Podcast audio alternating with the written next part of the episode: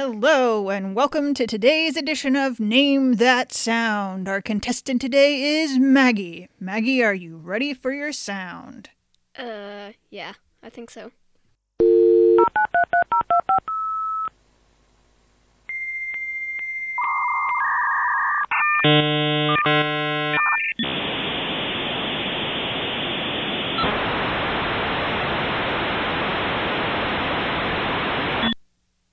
All right, Maggie, name that sound. A computer? What's it doing? Um, going crazy? That, my dear, that is the sound of the internet of my childhood. It's called a modem. What's a modem? Well, we'll get to that. When I was a child, 30 ish years ago, this is what a modem is. In order to connect to the internet, you basically had to call into the internet, like pick up the phone and say, Hello, internet, I would like to use you now, using a real telephone line. That's weird. And that sound that you just heard is the sound of the internet connecting to your home computer via the phone line. So you weren't just connected to the internet all the time with Wi-Fi or cell data or things like that. You had to actually like use the phone line. Hmm, sounds annoying. It definitely had its annoying moments for sure. And we used the internet in a lot of different ways back in the dark ages of the internet. So, yeah, definitely I think the internet is better today. But the internet is actually the topic for today's episode of Big If True. Where I, Maggie, and I, Abby, investigate the truth about big things. So here's our quiz question for today. Which one of these is not a search engine that people have used to look for things on the internet? A. Little River. B. Alta Vista. C. Google. Or D. Lycos. We'll tell you the answer near the end of the show. The internet is on people's minds a lot these days. At least here in the United States, millions of kids, including you, are using the internet every day for school. Millions of parents and teachers are working from home using Zoom or Skype or Google Meet Like me. like you, and a lot of our government, social, and commercial interactions happen through the internet. So, have you ever wondered what is the internet? I've wondered. The internet feels really big. Like you could use it for almost anything. And like almost everyone in the world uses it. But we wanted to find out just how big it is. And we also wanted to find out what the internet actually is. So today we're talking to someone who knows a lot about the internet. My name is Justine Sherry. I am an assistant professor at Carnegie Mellon University. That means that I run a research lab where we do science and try to understand new things about the internet. And I also teach classes on the internet. Thanks for talking to us today. Before we get to how big the internet is, will you first tell us what is the internet? The internet is a network of networks. What that means is, well, we should start talking about networks. So in my house, like right here, my laptop is actually connected to uh, a router with a cable. So that's a wired network. Um, we also have a wireless network in my house. So my TV and my cell phone and um, all sorts of things are on the wireless network. And so, like in your house or in your school, you might have a network that allows computers to talk to each other. So, using the network in my house, I can have my phone tell my TV to turn up the volume or change the song that I'm listening to. And back in the day, before I was even born, there were lots of networks at places like universities or businesses. But the problem was, was that those networks couldn't talk to each other. So I could use, you know, you could have a computer at your school talk to another computer at your school. But if you wanted to talk to somebody in another school, you couldn't talk to them because they weren't connected to each other. So if I were at Carnegie Mellon, my computer could talk to other computers at Carnegie Mellon, but my computer couldn't talk to computers at other schools like MIT or the University of Washington. So the internet was really exciting because it was a really new invention that would allow networks to talk to other networks. And so now our computers can talk to each other even when they're like in different networks on opposite sides of the globe. So today I got a, a photo from of my nephew from my sister-in-law in Portugal. Um, and I sent emails to some of my friends at the University of Washington. And we can do that because that network in my house and the networks in Portugal and the networks in Washington are all connected to each other now. So, networks are all about different things, being able to talk to each other. A network doesn't just have to be about computers either. You could have a network of friends, where you have three friends, and they have three friends each, and they have three friends each, and all of those people together form a network. But the networks we're talking about are groups of computers, and then groups of groups of computers. So, when was the internet invented? Long time ago, before I was born, before your mom was born. Uh, it was invented in the 1960s. And uh, the original design for the internet was proposed by these two researchers named Vint Cerf and Bob Kahn. Sometimes you might see Vint Cerf on TV. Uh, he works for Google now. And the first message across the internet was sent from a school called UCLA in California to another school called Stanford, um, which are hundreds of miles apart. And so that was sent by um, somebody named Leonard Kleinrock. It was really exciting. He was trying to type the word login um, but he didn't make it very far. It crashed after the first couple of letters. But that was the first message sent uh, between two different networks. But it did take a long time for the internet to become popular. So um, many of the cool things that we could do with computers that can talk to other computers, we didn't really figure out until after we had the internet. So even though the internet was invented in the 1960s, we didn't get email until 1971. Um, I got my first email address in 1993, so I could write letters to my grandma. Um, and websites weren't invented until 1989. And Wikipedia, one of my favorite websites, wasn't invented until 2001.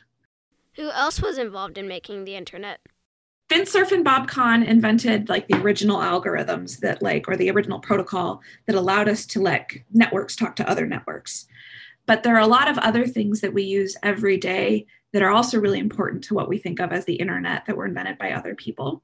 Um, so Radia Perlman invented one of the first algorithms that allowed networks to get really big, um, which is really important because the internet is very big. Tim Berners Lee invented the website, which is pretty important. You can have the internet, but if you don't have any websites, then what are you going to do with it?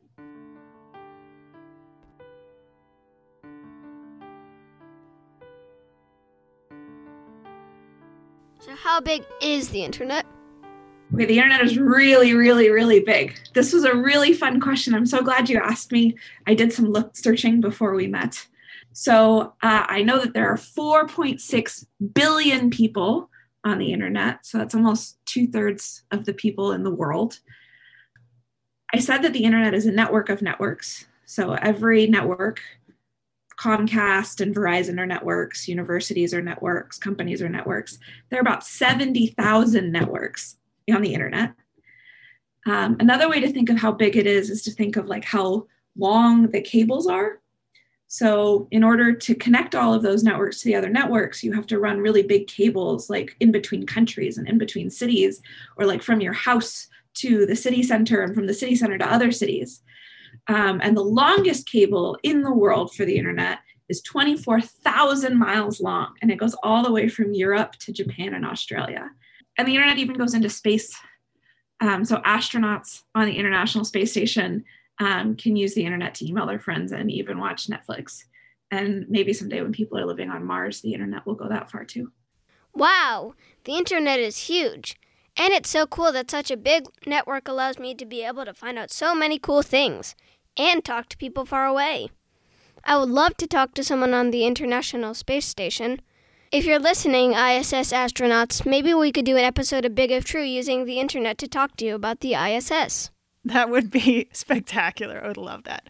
Since the internet is so big, one of the key inventions that's made it more usable is the search engine. So you can find websites without knowing where they are in advance. In other words, you don't have to know their address. Did you know that one particular search engine is used so much that people have started using its company name as a synonym for the idea of searching the internet. Do you know which company I'm talking about? Is it Google? Yeah. Why is Google so everywhere? There used to be a lot of search engines, you know, like when you go and search on google.com. And so, like, I remember using a search engine called Lycos. There was another one called Alta Vista. Um, but somehow Google became the best one, and everybody just started using Google all the time. Hey, there's the answer to our quiz question. The one in our list that isn't a search engine is Little River. But you don't have to use Google to find out things if you already know where they are. Every website on the internet has its own address, which we write in a particular way, just like we write street addresses. And if you get the address wrong, you end up in the wrong place. Just like if you write to 1600 Pennsylvania Street instead of 1600 Pennsylvania Avenue, your letter won't go to the White House. on the internet, that address has a special name, a URL. You can impress your friends by telling them that URL stands for Uniform Resource Locator. What do the different parts of a URL mean? So there are two pieces to a URL. The first part of the URL is something like www.cmu.edu or www.google.com, or you could go to my website, which is justinesherry.com. And that part is really the name of the computer you want to talk to, right? So the networks, computer networks, and the internet are designed to let computers talk to other computers. And so when you send your messages, you have to give the name of the computer you want to talk to. Um, and there's this really big phone book for all of the computers in the internet called the DNS or the domain name system. And so if you want to give your computer a name, not all the computers have names, um, you go and you register with the DNS and they put a little entry in the DNS that says, here's the name for this computer. So that's really important because that's how we find each other on the internet. So that's the first part. That's called the domain name. And then the second part of the URL, the part after like the slashes and more slashes, that's the file you want to get on the computer. So on your computer, you probably have a lot of files like your homework, pictures you've taken, or music you like. And so these are all stored in folders on your computer. And every slash represents one folder that it's in.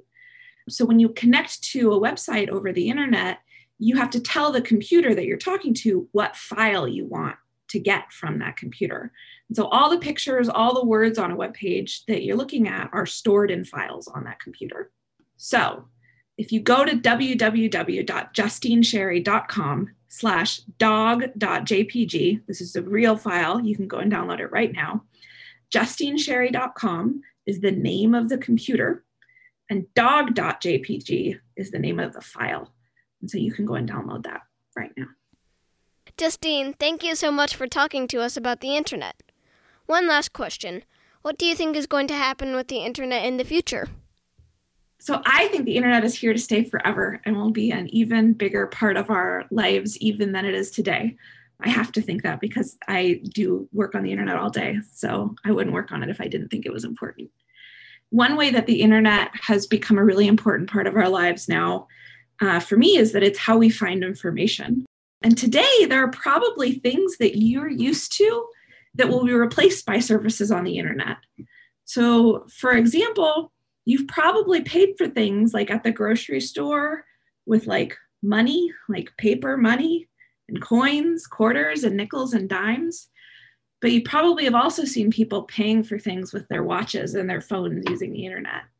And I bet you that someday you're going to have to explain to your grandkids what a quarter is or what a nickel is. They'll net, they won't even know what a quarter or a nickel is because they'll be so used to paying for things using the internet rather than using actual paper money.